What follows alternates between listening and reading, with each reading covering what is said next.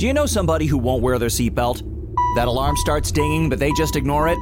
Well, next time, add some of your own dinging. Start going ding, ding, ding, ding, and don't stop. Ding, ding, ding, ding, ding, ding, ding. Yeah, keep going till they click that seatbelt. Because if saving their life won't make them buckle up, maybe that annoying dinging will. Learn more at buckleupva.com. Buckle up. Every trip, every time. A message from the Virginia DMV. Atom Radio, la tua radioattività musicale.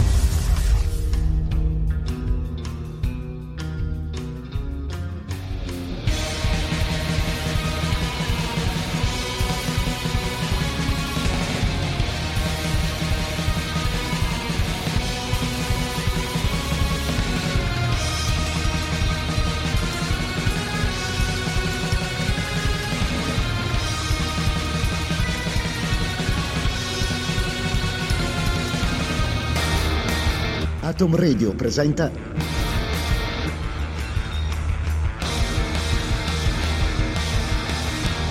È una trasmissione di nerda.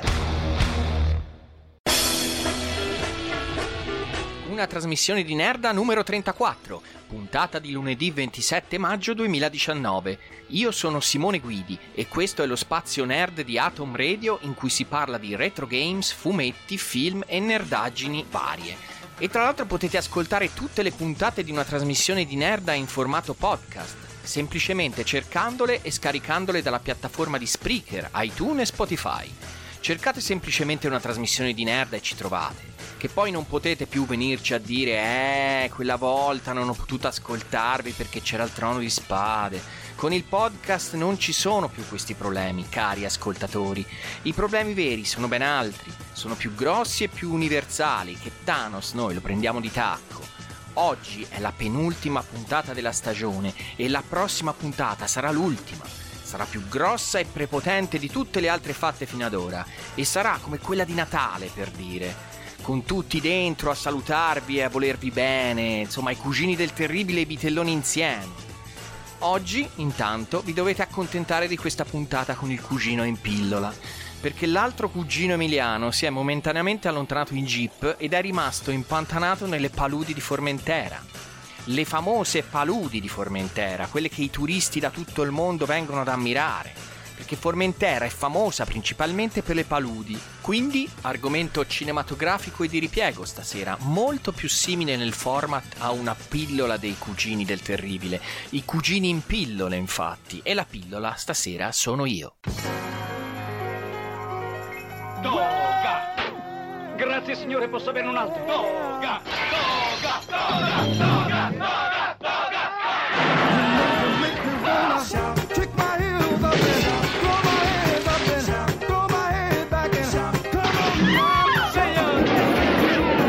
Gioco si fa duro, i duri cominciano a giocare. In Italia, all'inizio degli anni Ottanta, ovunque ci fosse una festa in maschera, Animal House insegnò a tutti a trasformarla in un toga party, a svuotare il bar, ballare buona musica, sfasciare chitarre contro i muri. Tutto questo grazie anche ad Harold Remis, attore, sceneggiatore, regista comico, che non riceverà mai abbastanza lodi e omaggi per quanto avrebbe meritato. Oddio, non che Remis fosse esattamente un calibro poco apprezzabile, ma quando i tuoi colleghi sono John Belushi, Bill Murray, Dan Aykroyd e Chevy Chase capirete che uno tende ad essere escluso. Tuttavia, vi garantisco che il curriculum comico di Remis è solido come quello di nessuno mai. Remis recitò in alcuni film come in Stripes, Il plotone di svitati e Ghostbusters, ma era anche un ottimo regista. Ad esempio, era suo quel capolavoro di Ricomincio da capo, Il giorno della marmotta, ed era anche un valido scrittore, con tutto quanto aveva prodotto e altro ancora. Ma forse il suo fiore all'occhiello come sceneggiatore è diventato anche il film più divertente mai realizzato, National Lampoon's Animal House, scritto con i colleghi scrittori della rivista National Lampoon, Doug Kenny e Chris Miller. Forse ne dovremmo parlare un attimo insieme prima che ci portino via al bar. Io non ti capisco, Larry. Secondo me manchi d'entusiasmo. Detesto tutto questo. Non ci sono problemi. Mio fratello Fred era un delta e questo mi favorisce, perché dovranno accettarmi, è la regola. Non ti preoccupare, metterò io una buona parola per te. Ma che bello. Pare che il delta sia il peggiore di tutto il college.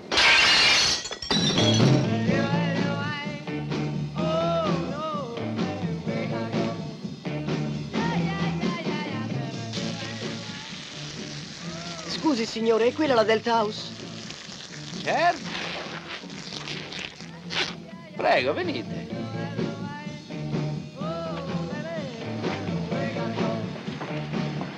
Questa è la prima scena del film in cui compare John Belushi, H. Bluto Blutarski. È intento a fare la pipì dentro un cespuglio, proprio fuori alla sede del Delta House, e le nuove matricole arrivano chiedendogli informazioni. Lui di conseguenza si volta e li piscia sulle scarpe e li invita ad entrare. È forse una delle scene più emblematiche perché sembra quasi che, due, eh, che le due matricole stiano attraversando uno specchio come, come fece Alice nell'omonima opera letteraria. Infatti um, Bluto apre la porta e loro entrano finalmente nel mondo che caratterizzerà tutto il film e questo effetto è ulteriormente e purtroppo sottolineato anche da un problema di doppiaggio. Eh, purtroppo il doppiaggio originale della pellicola è ormai andato perduto, diciamo deteriorato in parecchi punti e i supporti che sono a disposizione adesso sul mercato per i DVD e per il Blu-ray hanno questo doppiaggio che però è stato rappezzato con dei dei, delle parti eh, fatte ex novo.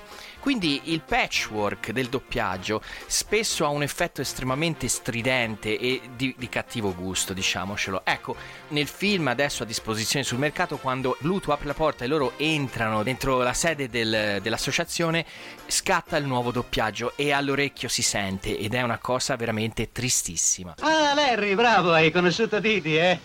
Vi state divertendo, eh? Bene, benissimo.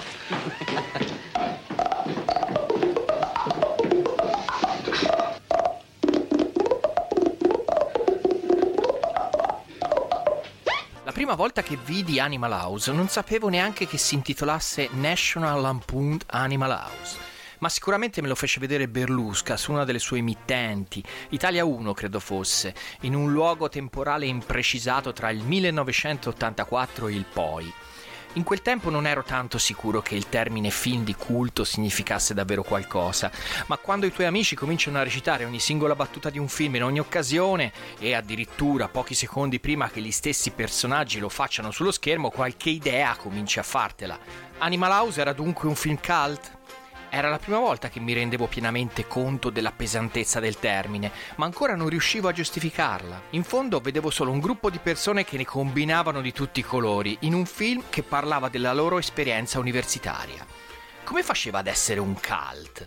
Sì, in certi momenti era addirittura epico, ma mi venisse un colpo se avevo idea di cosa fossero i party delle confraternite prima di averli visti lì, con Otis Day e The Nights che suonavano rendendoli infinitamente più colorati di qualsiasi altra festa avessi potuto vedere nella mia provincia denuclearizzata a 6 km di curve dalla vita.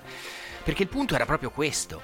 Rispetto alla mia vita monocromatica, quella dei protagonisti del campus del fittizio Faber College equivaleva a vedere tutto in Technicolor, tutto in CinemaScope. Non c'era nessun omologo italiano a quanto mostrato in Animal House e nelle miriade dei suoi ovviamente successori e imitatori che vennero dopo. Qui da noi c'era Jerry Calà con i suoi tormentoni milanesissimi e una marea di comici con inflessioni regionali a farla da padrone. Ma forse era una buona cosa non avere omologhi, visto che quasi tutti i film sui college americani che sono venuti dopo erano per lo più degli Animal House Redux, con pochissima gente di colore e con molto moltissimo sessismo ovviamente. L'originale ha sempre rappresentato un modello al quale i cineasti comici erano riluttanti a rinunciare, un modello di riferimento, l'archetipo comportamentale che tutti gli studenti di oggi tentano di abbracciare, a loro rischio e pericolo ovviamente, il binge drinking, l'abuso di droghe, gli scherzi raccapriccianti, ma ce n'è un sacco di cose che ha insegnato questo film. Sì, è un bene che non ci sia mai stato un equivalente italiano di Animal House. Penso proprio che sia un bene. Sarebbe stato impossibile da immaginare e probabilmente inguardabile. Katie? Katie? Katie? Katie? Katie? Katie? Dove stai andando? A casa. Ma siamo appena arrivati. No, Boom, tu forse sì, ma io ti sto aspettando da un'ora rompendomi le scatole con un ragazzotto dell'Arkansas. Eh, senti, che ne dici di andare a trovare i tuoi a fine settimana?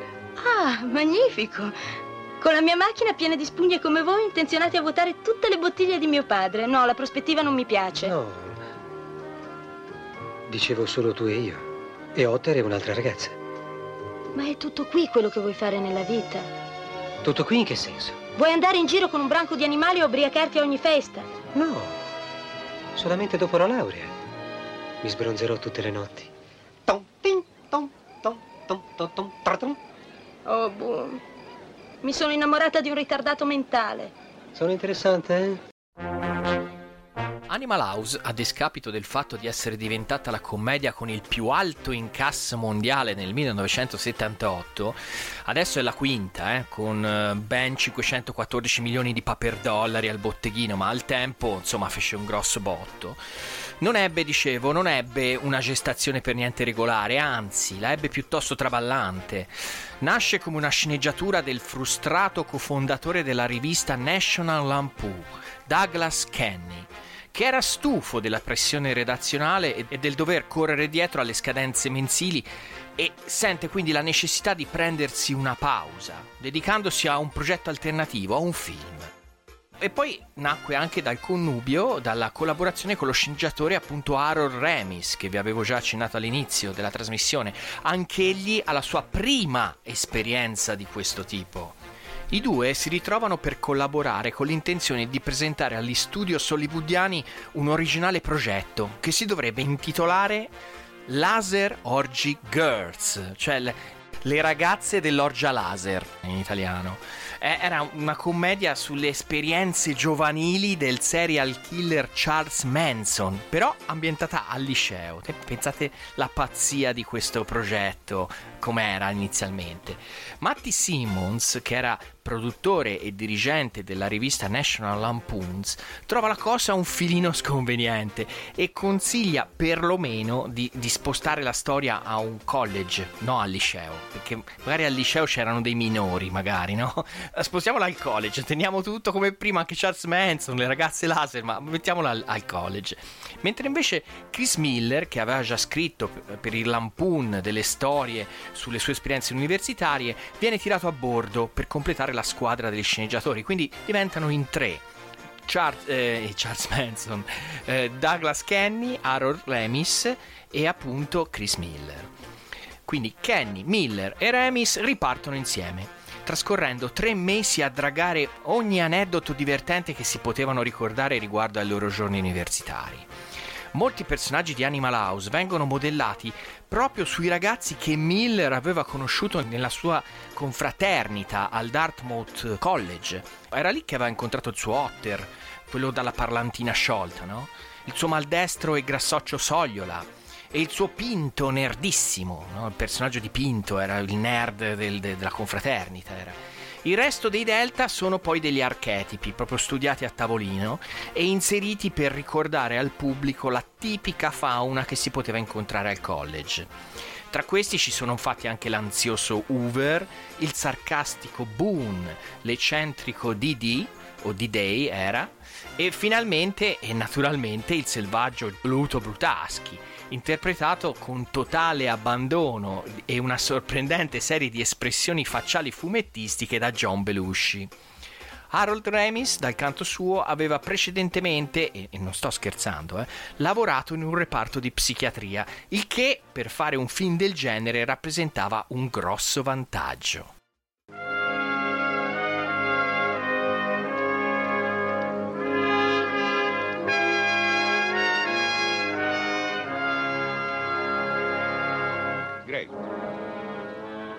Dimmi un po', secondo te qual è il peggior gruppo del college? Non è facile dirlo, signore. Ognuno ha le sue peculiarità. Ma piantala con le stronzate. Ho qui tutti i rapporti disciplinari. Chi è stato a buttare un carico di polvere effervescente dentro la piscina? Chi ha messo in refettorio un cadavere rubato al reparto chirurgia? Ad ogni Halloween sugli alberi c'è una fioritura di mutande e ad ogni inizio di primavera i cessi esplodono. Lei si riferisce al gruppo Delta, signore? Ma certo che mi riferisco al gruppo Delta, brutto idiota! Quest'anno sarà diverso. Quest'anno prendo il toro per le corna e li caccio via pedate nel culo da questo campus. Non dovrebbe essere difficile. Sono già tutti sotto controllo. Davvero? Sì, signore. Ah, allora da questo momento sono sotto doppio controllo segreto. Doppio controllo segreto, signore? C'è un piccolo codicillo nell'atto costitutivo del nostro college. che dà al rettore poteri illimitati per mantenere l'ordine nei momenti di provata emergenza. Trovami la scusa per revocare al Delta l'autorizzazione a restare. Voi e Delta siete vicini. Dà l'incarico a Niedermayer, quello è il tipo che fa il caso nostro, non credi? Ormai è giunto il momento che qualcuno punti i piedi. E quei piedi saranno i miei. In pratica Matteo Salvini è il preside del Faber College. Vabbè, va detto che il National Lampoon era una rivista mensile che aveva praticamente inventato la commedia americana così come la conosciamo oggi. Negli anni 60 nacque come pubblicazione universitaria con il nome di Harvard Lampoon, per poi trasformarsi, perché era proprio la, la, pubblicazione del college di Harvard, e poi nei primi anni 70 si trasformò in una rivista a tiratura nazionale. Poi, a cavallo della seconda metà degli anni 70, si trasformò addirittura in uno show radiofonico con degli speaker in radio, via radio, e, ed erano dei nomi del calibro di Chevy Chase, John Belushi, Dan Aykroyd, Bill Murray, ma è con Animal House che ebbe la sua più incisiva incarnazione e il più grande impatto sul genere. Praticamente il National Lampoon impone allo show business dei paletti, che diventano subito canone e dogma da rispettare per fare una commedia che vuol far ridere c'è una casa trasandata? Ok. Gli snob contro i disadattati? Perfetto. Ragazzi arrapati che rincorrono ragazze utilizzando i più bassi espedienti pur di sfilargli le mutandine? Cielo. L'anarchia che lotta per sopravvivere in un sistema che la vuole estinta, espulsa, cancellata? Sì, sì, sì, abbiamo anche quello. Questa formula ispira un sacco di scadenti imitatori, come del resto fanno tutti i film quando diventano dei classici, eh? ed è la sua genuinità ad avere davvero un impatto. In verità, a parte alcuni geni come Mel Brooks, la commedia cinematografica americana era diventata un po' stantia durante gli anni 70. Animal House con la sua irriverenza è riuscita ad essere estremamente scioccante. Sì, ok, il film è fondamentalmente un mucchio di scherzi stravaganti e non è certo tra quelli più vispi e intelligenti che si possono vedere, eh ma quasi sempre scende dal letto con il piede giusto. E a meno che non vi offenda l'idea di vedere studenti universitari ubriachi, a distanza di più di 40 anni Animal House è ancora godibilissimo, c'è poco da fare. L'ultimo sospiro di nostalgia per gli anni 60 da parte di quella generazione che dieci anni dopo poi ci ha regalato American Graffiti e Happy Days. Se siamo di qualche pur minimo disturbo, diccelo, Mandy. Oh, no, dovete sapere Eric che... stava andando via. Oh, no, ma non è vero. Oh, potrei cacciarti. Bluto! E tu già conosci tutti qui, no? Greg, scusa, non potresti... Oh, niente paura, basta che tieni mani e piedi lontani dalla sua bocca. Ma non hai il minimo rispetto per te stesso. È di una volgarità rivoltante. Quest'uomo è un più RCO Porco. Indovina un po'. Che cosa sono adesso?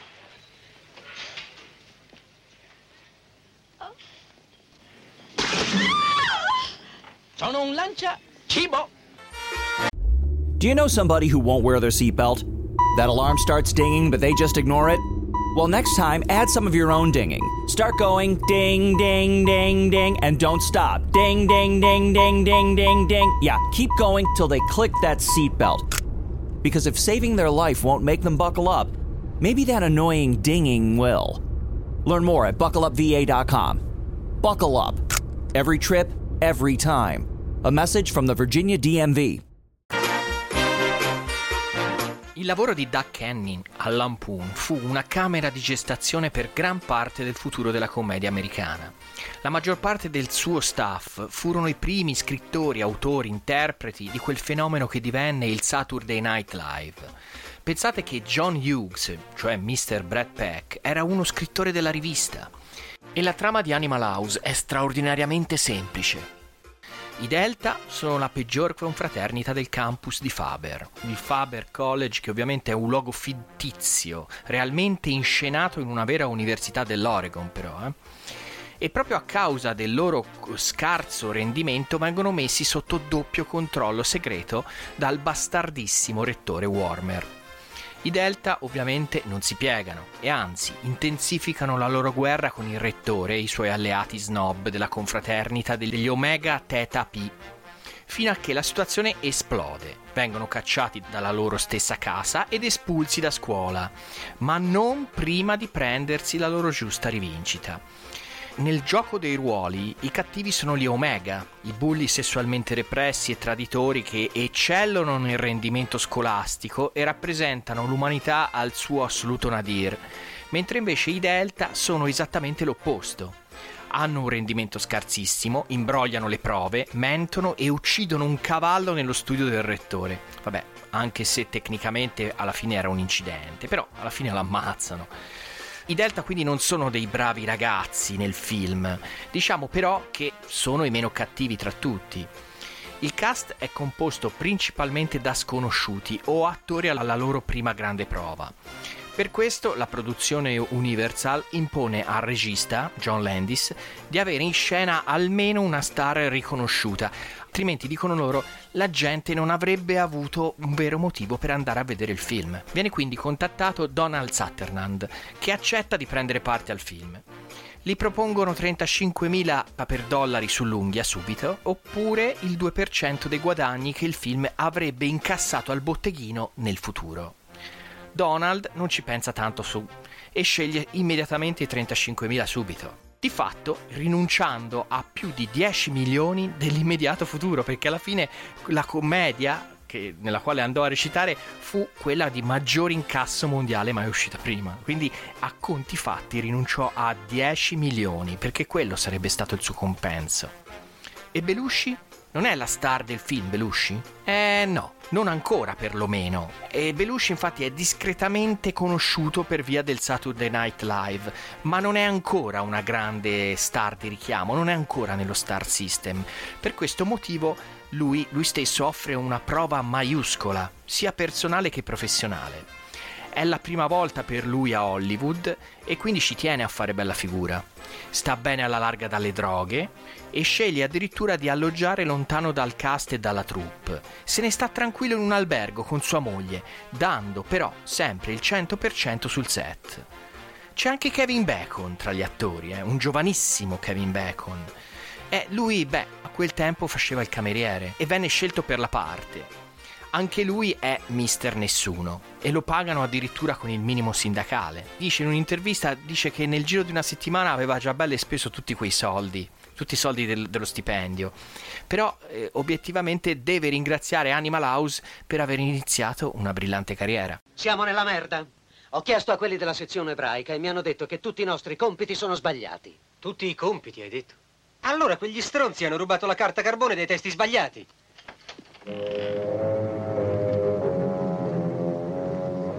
Oddio, guarda chi sta arrivando. Bene, bene, bene. Pare che qualcuno non sappia che gli alcolici sono proibiti a tutti coloro che sono ancora in prova per l'accettazione. Che vergogna.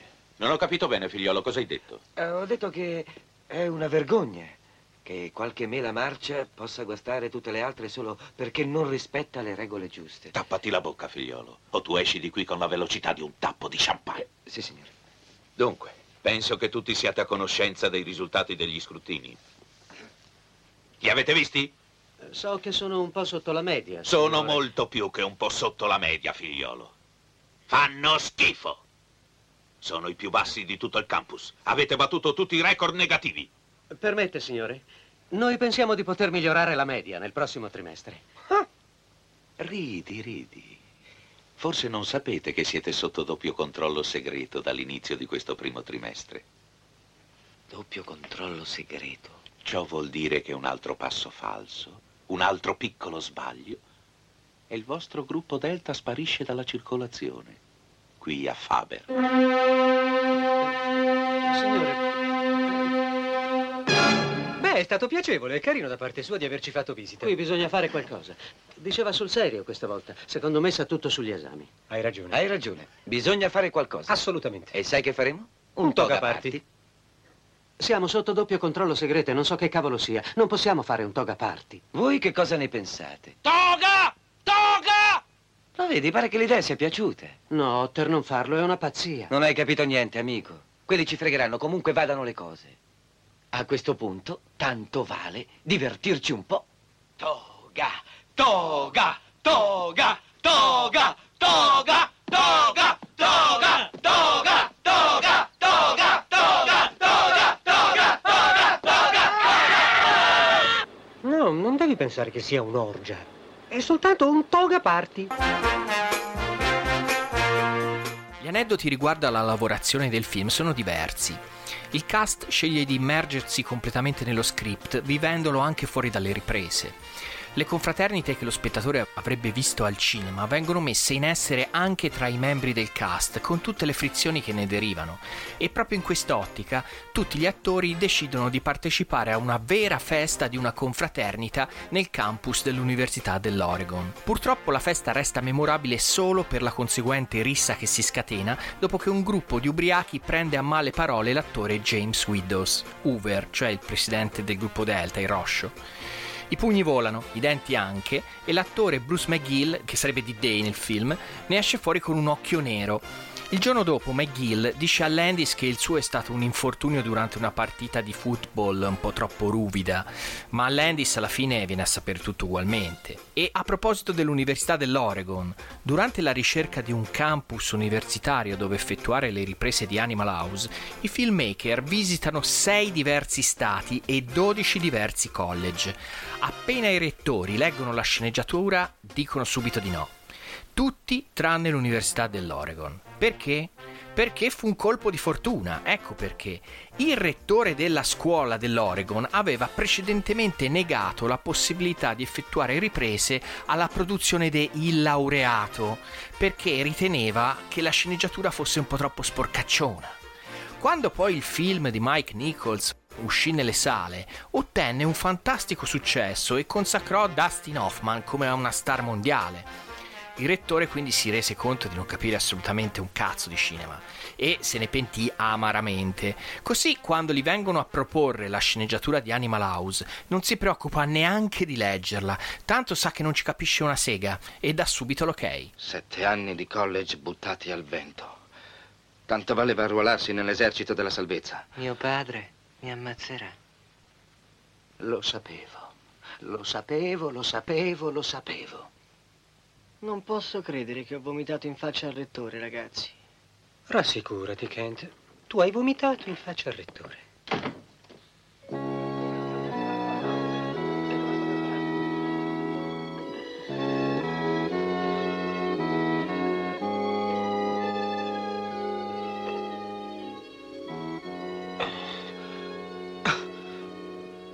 Cristo, Otter, che ti è successo?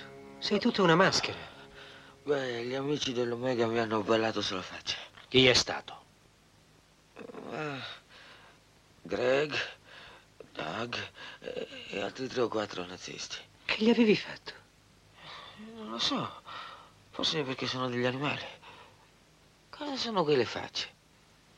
Reggiti forte, Otter. Siamo stati tutti cacciati via dal college. Wormer ha dato un'occhiata agli scrutini. Ci hanno cacciati via. Ah, questo ha già un senso. Ehi! E noi ce ne stiamo qui con le mani in mano? Perché secondo te, Bluetooth, che cosa dovremmo fare? La guerra è finita, amico, e Warmer l'ha vinta. Cosa? È finita? Hai detto finita? Non finisce proprio niente se non l'abbiamo deciso noi. E forse è finita quando i tedeschi hanno bombardato per Harbour? Col cazzo che è finita! I tedeschi. Lascialo perdere, è partito. E qui non finisce. Perché quando il gioco si fa duro...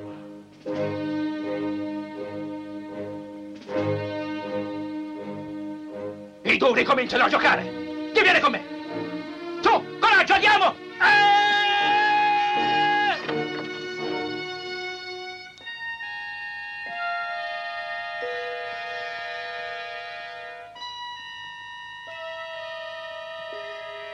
Ehi, che cavolo gli ha preso ai Delta che conoscevo? Dov'è il vecchio spirito? Non avete più fegato? Eh? Questa potrebbe essere la nostra più grande notte. Ma voi lasciate che sia la più stronza. Oh, abbiamo paura di seguirti, Bluto. Non vogliamo metterci nei guai. Sapete che vi dico? Prendetevela pure nel culo! Io no! Che se la prendano loro! Warmer è un uomo morto! Marmalade morto! Niedermayer Morto! Bluto ha ragione. È matto ma ha ragione da vendere. Diamogli una lezione a quei bastardi. Subito. Seguendo la moda degli antieroi tipica degli anni 70, Animal House termina con una vittoria di Pirro. Invece di preoccuparsi di essere reintegrati, i Delta se ne fregano e si vendicano dei loro oppressori. Trasformano una macchina presa in prestito in una Batmobile del demonio. Attaccano una sfilata trasformando la celebrazione ordinata in una rivolta caotica alla fine non sconfiggono realmente il rettore Warmer, ma forse fanno di peggio, lo mettono in imbarazzo. Perché la satira è questo che fa, sbeffeggia e ridicolizza il potere. Perché i Delta non hanno mai avuto un piano che andasse oltre al semplice sovvertimento dell'ordine e il perseguimento dell'anarchia.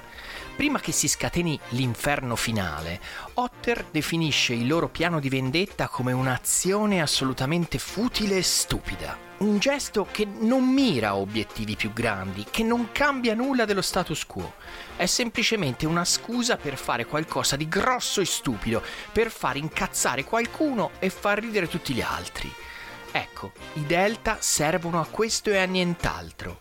E se non capite quanto preziosa sia questa lezione, che cosa sia realmente il senso della satira, eh beh, allora vi meritate un'esistenza senza bar.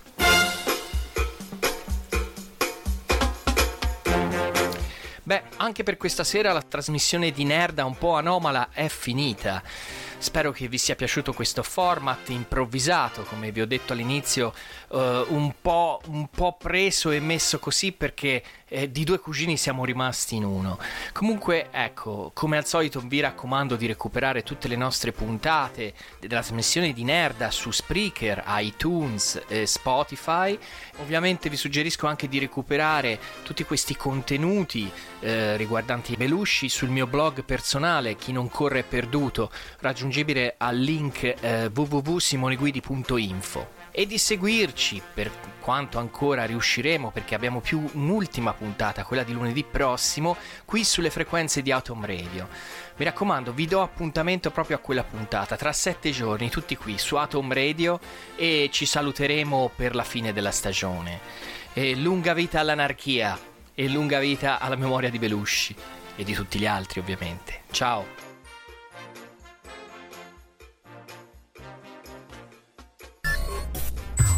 Atom Radio, la tua radioattività musicale.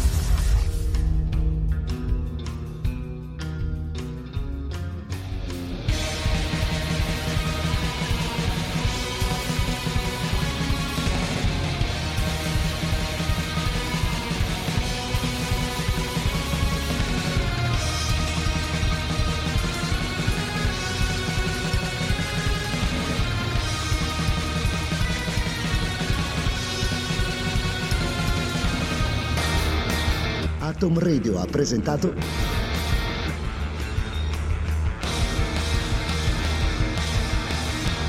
È una trasmissione di merda.